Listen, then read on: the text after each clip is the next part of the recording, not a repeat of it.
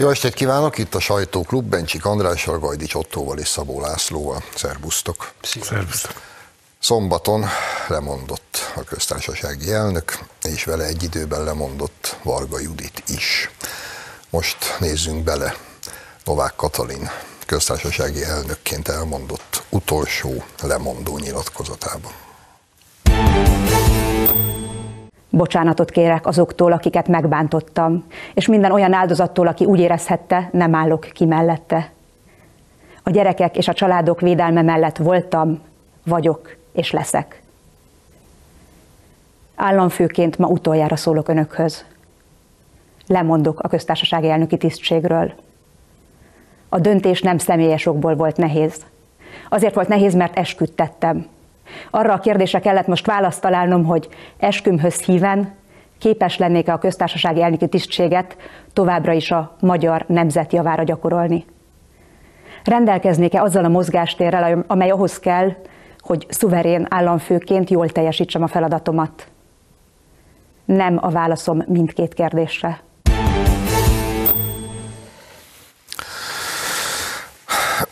Nem tudom, hogy voltatok vele. Megrendítő volt tegnap ezt nézni, legalábbis nekem. És az volt az első gondolatom, hogy ebben a két nőben sokkal több méltóság és tartás van, mint az ellenzékbe összesen úgy, ahogy vannak.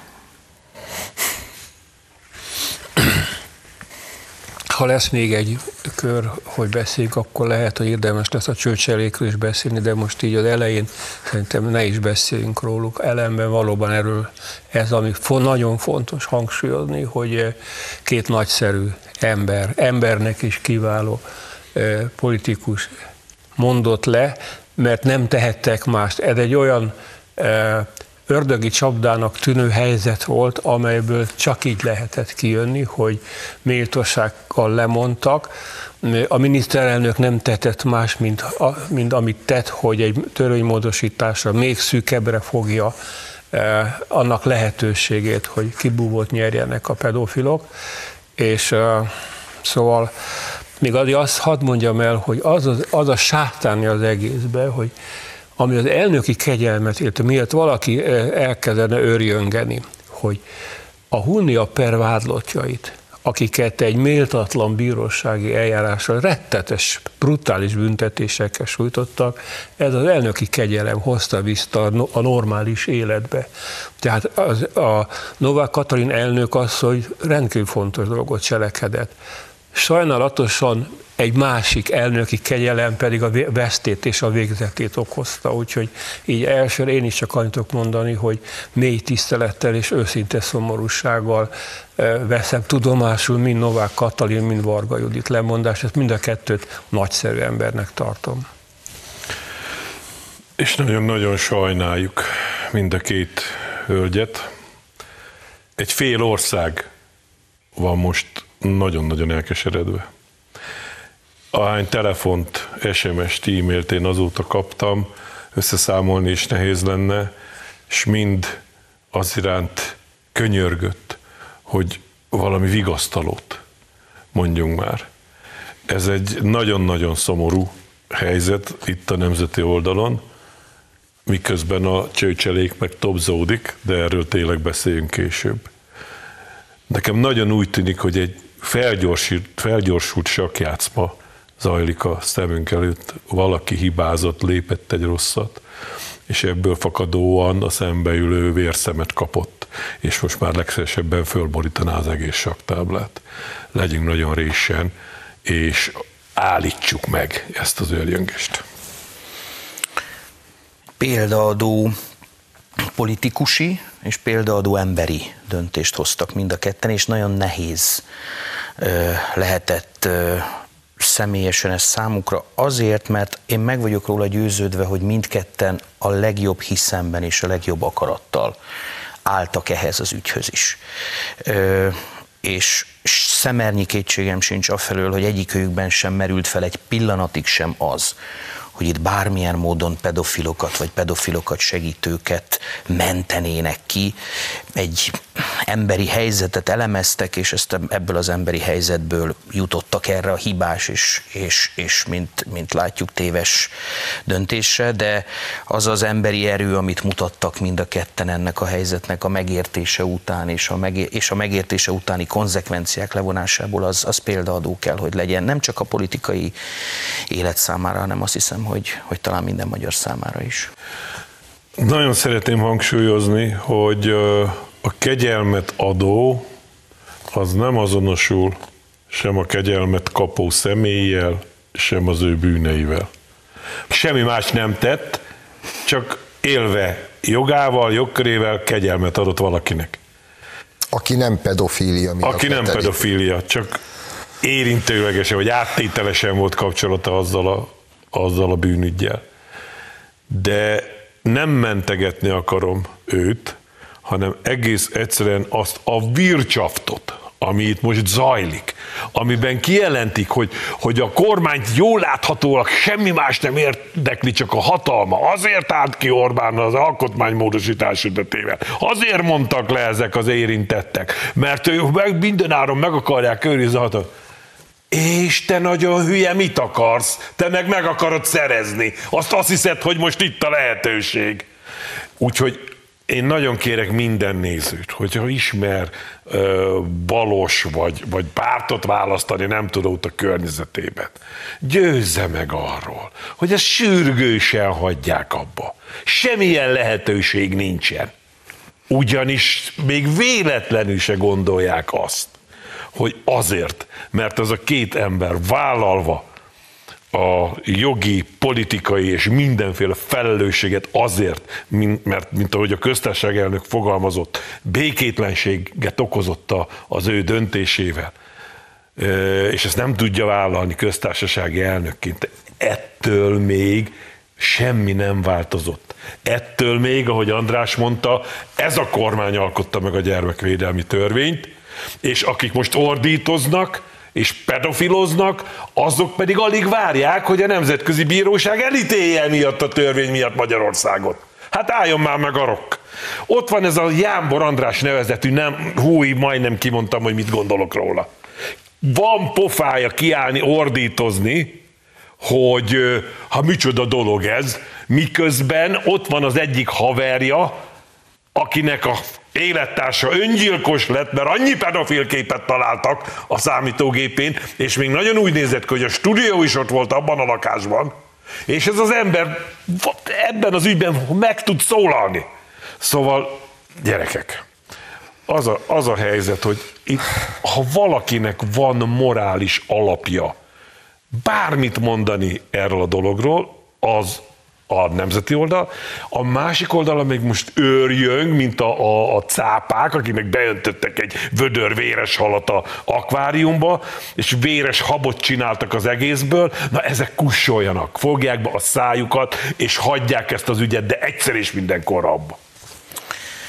Azzal szeretném kezdeni, hogy mindent elmond az ellenzéknek az ügyhöz való hozzáállásáról az, hogy miután Novák Katalin és Varga Judit lemondtak, fölmentek a várba örömünnepet tartani. És kis túlzással házi buli, utcabál, és nem tudom micsoda zajlott ott a Sándor Palota előtt. Szóval, na, tehát, hogy micsoda, micsoda, hogy mondjam, morál ez, meg micsoda erkölcs ez. Egyiknek a száján sem esett ki az a mondat. Nem kell szeretniük Novák Katalint, nem is kell egyetérteni az ő köztársasági elnöki pozíció semmivel. De az a mondat, hogy helyes döntést hozott, tiszteletben tartjuk a döntését, tiszteljük a döntését. Ez a mondat nem tud kiesni a szájukon, annak ellenére sem, hogy végtele is ők ezt szerették volna. Megígértem, hogy beszélünk a politikai vetületről, meg a csőcselékről, és ez majd át is fog húzódni a második részre. Csak felvezetésképpen. Pető Péter a 24.hu-n írt egy ma reggel egy jelent meg egy szerintem figyelemre méltó publicisztikát, ami sok mindent elmond. Nagyon leegyszerűsítve ő azt fejtegeti, hogy most az ügy az eset után, meg azután, hogy lemondott mind a köztársasági elnök, mind Varga Judit mindenről, mi a kormánypártok és mi az ellenzék további dolga, feladata, lehetősége. És nagyon fontos szerintem, amit fejteget, ugyanis ő azt mondja. Az ellenzék dolga az, hogy az egészet átkeretezze Orbán Viktorra, a kormánypártok dolga meg az, hogy erőt demonstráljon. Ez röviden a dolog rezüméje. Nem csak, hogy értem, de ez folyik.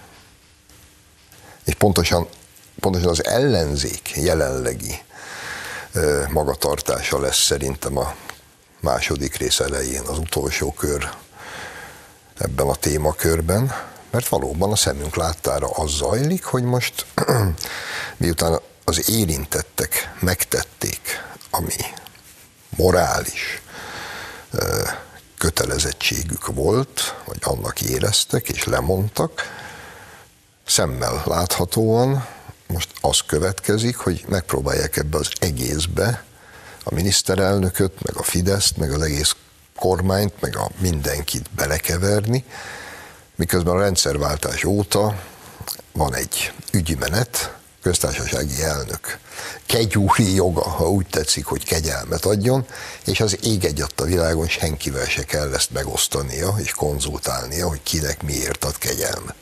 Az ég egy a világon semmi köze, például a miniszterelnöknek ez a dologhoz. Ő pont akkor tudta meg ezt az egész ügyet, mint mi, meg mint amikor az ország, zárójelbe zárva. És azzal is nagyon egyetértek, hogy nekünk viszont erőt kell demonstrálnunk. Mert a hiéna falka, ezek a teljesen amorális, hazug gazemberek, akik ott üvöltöztek tegnap a Sándor palotánál, meg a csőcselék, az most vérszagot érez, és azt hiszi, hogy eljött a pillanat. Na, akkor mutassuk meg nekik, hogy rohadtul nem jött el a pillanat. Erről is lesz majd ötletem. Rövid szünet, és innen folytatjuk.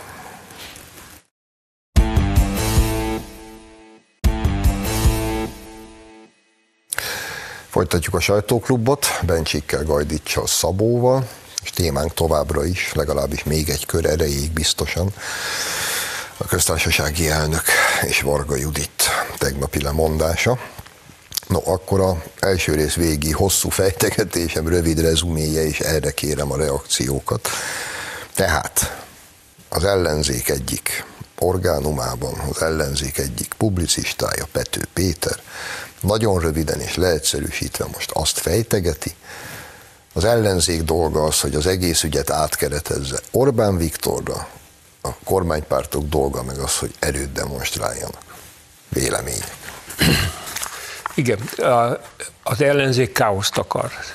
Se eszük, se tudásuk, se hitelük nincsen. Az egyetlen, amiben reménykedhetnek, az a káosz. Ezért tehát elkezdték ordítozni, hogy közvetlen köztársasági elnök választást akarunk, ami Magyarországon egy nonsens, ugyanis az ellenzéki kerekasztal annak idején úgy döntött, egyéb iránt Anta József volt ennek az egyik fő szószólója, hogy Magyarországon a magyar demokrácia történetében az erős miniszterelnök és a gyenge köztársaság, tehát ez miniszteriális demokrácia, magyar és nem prezidenciális, mint mondjuk az amerikai vagy a francia.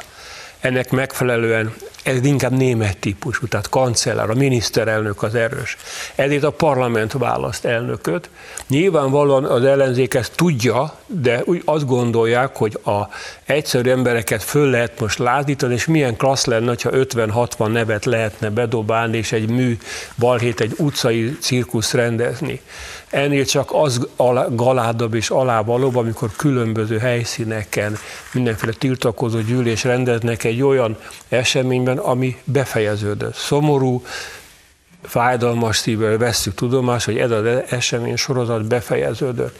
Nagyon okos volt ez az észrevétel, amit idéztél Zsolt, hogy valóban a jobboldalnak erőt kell demonstrálnia. Tehát a magyar alkotmány világosan és tisztán rendelkezik, a parlamentnek a legköszönő elnököt egy másik elnökkel eh, kell potolnia, addig pedig a házelnök Kövér László eh, viszi az ügyeket. Ha megengedtek egy vicces, remélem az ellenzék ezen nem fog sikoltozni. Nekem nagyon tetszik, hogy Kövér László rövid időn át egy, nagy, egy nagyszerű embernek látom, az mutat át rajtam, hogy valahogy hogyan lehetne legalább szimbolikusan pallós joggal felhatalmazni, mert annyi energia van benne, és olyan élvezettel hadakozik a, az ellenzék legpimaszabb hangadóival, hogy szóval én neki szurkolok. Szögezzük le rögtön az elején, hogy ennek a szedetvetett bandának soha nem lett volna se esze, se ereje ezt a helyzetet kialakítani. Tehát vagy egy ki nem kényszerített hibáról, hogy Lacival beszéltük ezt, hogy a teniszbe is mondják, van szó, vagy egy nagyon súlyos, sunyi alattomos cselszövésről aminek nem lehetett más célja, hogyha ezt tesszük föl, mint hogy Orbán Viktort ebbe a helyzetbe hozni, hogy újra bele lehessen rugni, és újra el lehessen kezdeni szövegetni a hagymázas álmokat arról, hogy hogyan lehet őt megbuktatni. És ezt éljük, ezt látjuk. Uh, ahogy fogalmazott szintén egy másik publicista, hogy ennél magasabb labdát már nem lehet feldobni az ellenzéknek, és most ott ugrál a kis sok szarjankó, és próbálja lecsapni és az erő demonstráció arra kell, hogy szolgáljon, hogy megértessük velük, hogy ez, ez még nem az a helyzet, öcsi. Baromi gyorsan vegyetek vissza az arcotokból, és ti ezért semmit nem tettetek, hogy ilyen lázas állapotba kerüljetek, úgyhogy borogassátok magatokat inkább. Ezt kell valahogy kimutatni.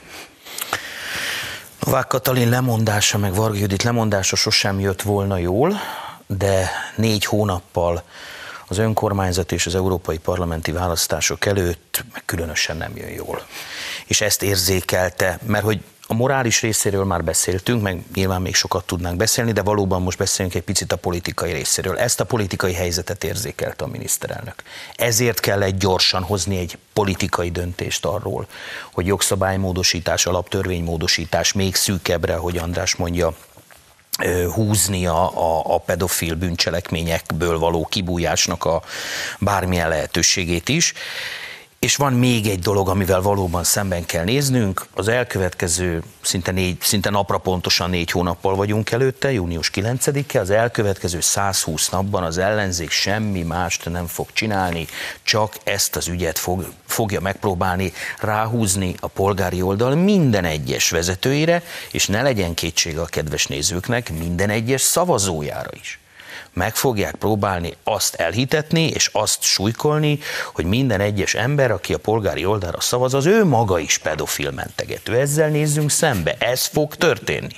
És ezért van igazad nagyon, hogy most ebben a helyzetben különösen fontos, hogy összekapaszkodjon ez az oldal, vált a válthoz, válhoz, keménynek lenni, határozottnak lenni, elmondani újra és újra azt, hogy igen, morális következmények levonása megtörtént, a politikai következmények azok pedig messze nem azt jelentik, hogy ennek az oldalnak szét kéne esnie, kétségbe kéne esnie, vagy nem tudom, mit kéne csinálnia, de hogy is, még határozottabban és még világosabban tovább kell vinni azt, a, azt, a, azt az értékrendet és azt a, azt a világképet, amit eddig is képvisel. De ne legyen kétségünk, hogy ez fog történni most négy hónapon keresztül.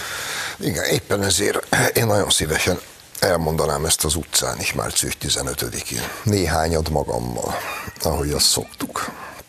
No, egy pillanatra még, még az imént már általam emlegetett Pető Péter,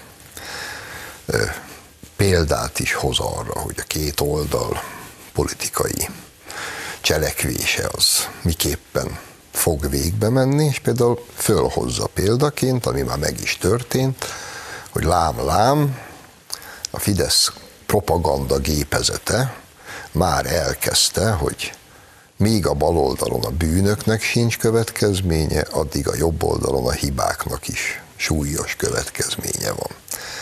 Na ez igaz, de hogy az a baj, hogy ez tényszerűen is így van. Tehát lehet ezt propagandának nevezni, meg, meg lehet próbálni ezt nevetségessé tenni, de azért szerényen hagy jegyezzem meg. Mikor kiderült, hogy D209 kód alatt a hatalomban lévő miniszterelnök nem besúgó, hanem titkosszolgálati tiszt volt, lett valami következménye? Lemondott Megyesi Péter? hogy egy klasszikust idézzek, egy lószart mama. Majd a klasszikus idézet gazdája, Gyurcsány Ferenc, összöd után lemondott? Nem. Legkésőbb 2006. október 23-a után, a, a, az egész rendszerváltás utáni legnagyobb gyalázatot követően lemondott, egy lószart mama. Nálunk egy piszlicsári, ócska, plágium ügy miatt lemond a köztársasági elnök, és most egy ki nem kényszerített hiba miatt lemond a köztársasági elnök, és a kormánypártok egyik legfontosabb másik szereplője. Na, mindössze ennyi a különbség. És egy záró gondolat visszatérve, igen, a rendszerváltáskor az ellenzéki kerekasztal döntött úgy, hogy a köztársasági elnököt a parlament fogja választani. Antal Józsefnek ez volt az érvrendszere, amit mondtál, az SDS is ezt támogatta, ők viszont azon egyszerű napi politikai érdekből, mert tudták, hogy ha akkor közvetlen elnökválasztás lesz, akkor Posgai Imre fogja Igen. megnyerni a köztársasági elnöki pozíciót, mert az Posgai népszerűsége akkor az egekben volt, ismert okok miatt. Ők viszont Gönc Árpi bácsit szemelték ki erre a posztra. Na most ezt azért érdemes csak fölemlegetni, mert ezek, ezek ha érdekük úgy kívánja, akkor a parlament határozzon a köztársasági elnökről, ha vélt vagy valós érdekük úgy kívánja, akkor meg legyen közvetlen elnökválasztás. Tucker Carlson interjút készített Vladimir Putyinnal, mielőtt ejtünk róla néhány szót, nézzünk bele ebbe az interjúba is.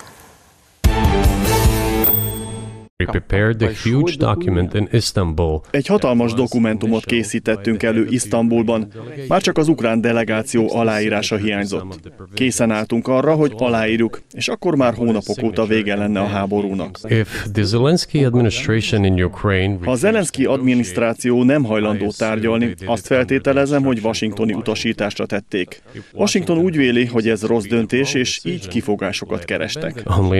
Egyetlen esetben tudnám elképzelni, hogy orosz katonákat küldjünk Lengyelországba, mégpedig ha Lengyelország támadást intézne Oroszország ellen. Nincsenek érdekeink sem Lengyelországban, sem Lettországban, vagy bármely más országban.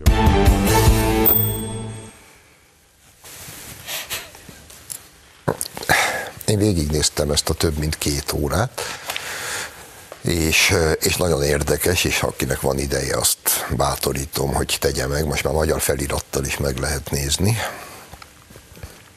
Most ebben a három kiragadott részből, hát ebben nehezen tudnék belekötni. Te? Főleg ami az Isztambulban előkészített béke szerződés aláírására vonatkozik, hiszen ezt már egy volt német kancellár pontosan ugyanígy elmondta. Az egész interjú félelmetes, fantasztikus. Reméletlen, hogy 170 millió fölött van a nézettsége már tehát valószínűleg eléri a 200 milliót is, ami, ami gigantikus nyilvánosság. Vladimir Putyin elnök adott egy történelmi leckét Oroszországról. Ez a, a Carson először nem értette, aztán leesett neki a tantusz, és azt kell mondjam, hogy a Putyin elnök azt mondta el, ami maga a való, amit egyébként aki veszi a fáradtságot és foglalkozik az orosz történet, az ugyanezt találja a tankönyvekben is aminek a veleje körbe így hangzik, hogy Ukrajna mint ilyen nem létezett, ez egy mesterséges kreáció, Stálin idejében hozták létre. Az ukránok gyakorlatilag túlnyomó többsége gyökerét tekintve orosz. Tehát e, e, ez azért nagyon fontos, mert érthetővé válik az orosz álláspont, ami e, Nyugat-Európában tiltottnak számít, nálunk is megtűrt mondjuk, mert olyan erővel hat a balliberális propaganda, hogy csak azt szabad látnunk, hogy a szegény szabadságért küzdő Ukrajnát megtámadta a gonosz Oroszország vagy Szovjetunió akár holott a valóság az, hogy ők pedig azt mondják, hogy a saját biztonságukat védelmezik egy abszurd helyzetben. Nagyon precízen beszélt Putyin a nácizmusról, ami, ami vitathatatlan tény megint csak, és nagyon precízen elmondta azt, hogy többszörösen próbáltak megegyezni az ukránokkal, és, és Ezt a nyugat elsőre Amerika akadályozta meg. Végül, amit még hadd mondjak el, hogy Nehogy azt gondolják, hogy ijedősök vagyunk, hogy persze az emberek megütötte a fülét Kárpátalja, amit az orosz elnök meghökkentő empátiával fogalmazott meg. Szóval azt kell mondjam, hogy eh, tisztelettel fogadj, és köszönettel fogadjuk ezt a történelmi értékelést, és a valóságnak megfelelően mondta el, hogy mi a helyzet Kárpátaljával. Hogy miért tette, az egy második kérdés. Elképzelhető, hogy léteznek olyan forgatókönyvek, hogy Ukrajnát majd, amikor pacifikálják, akkor részekre kell bontani, mert túl nagy méretű képződmény nem lehet nem lehet civilizálni, és lehet, hogy ebben léteznek különböző forgatókönyvek.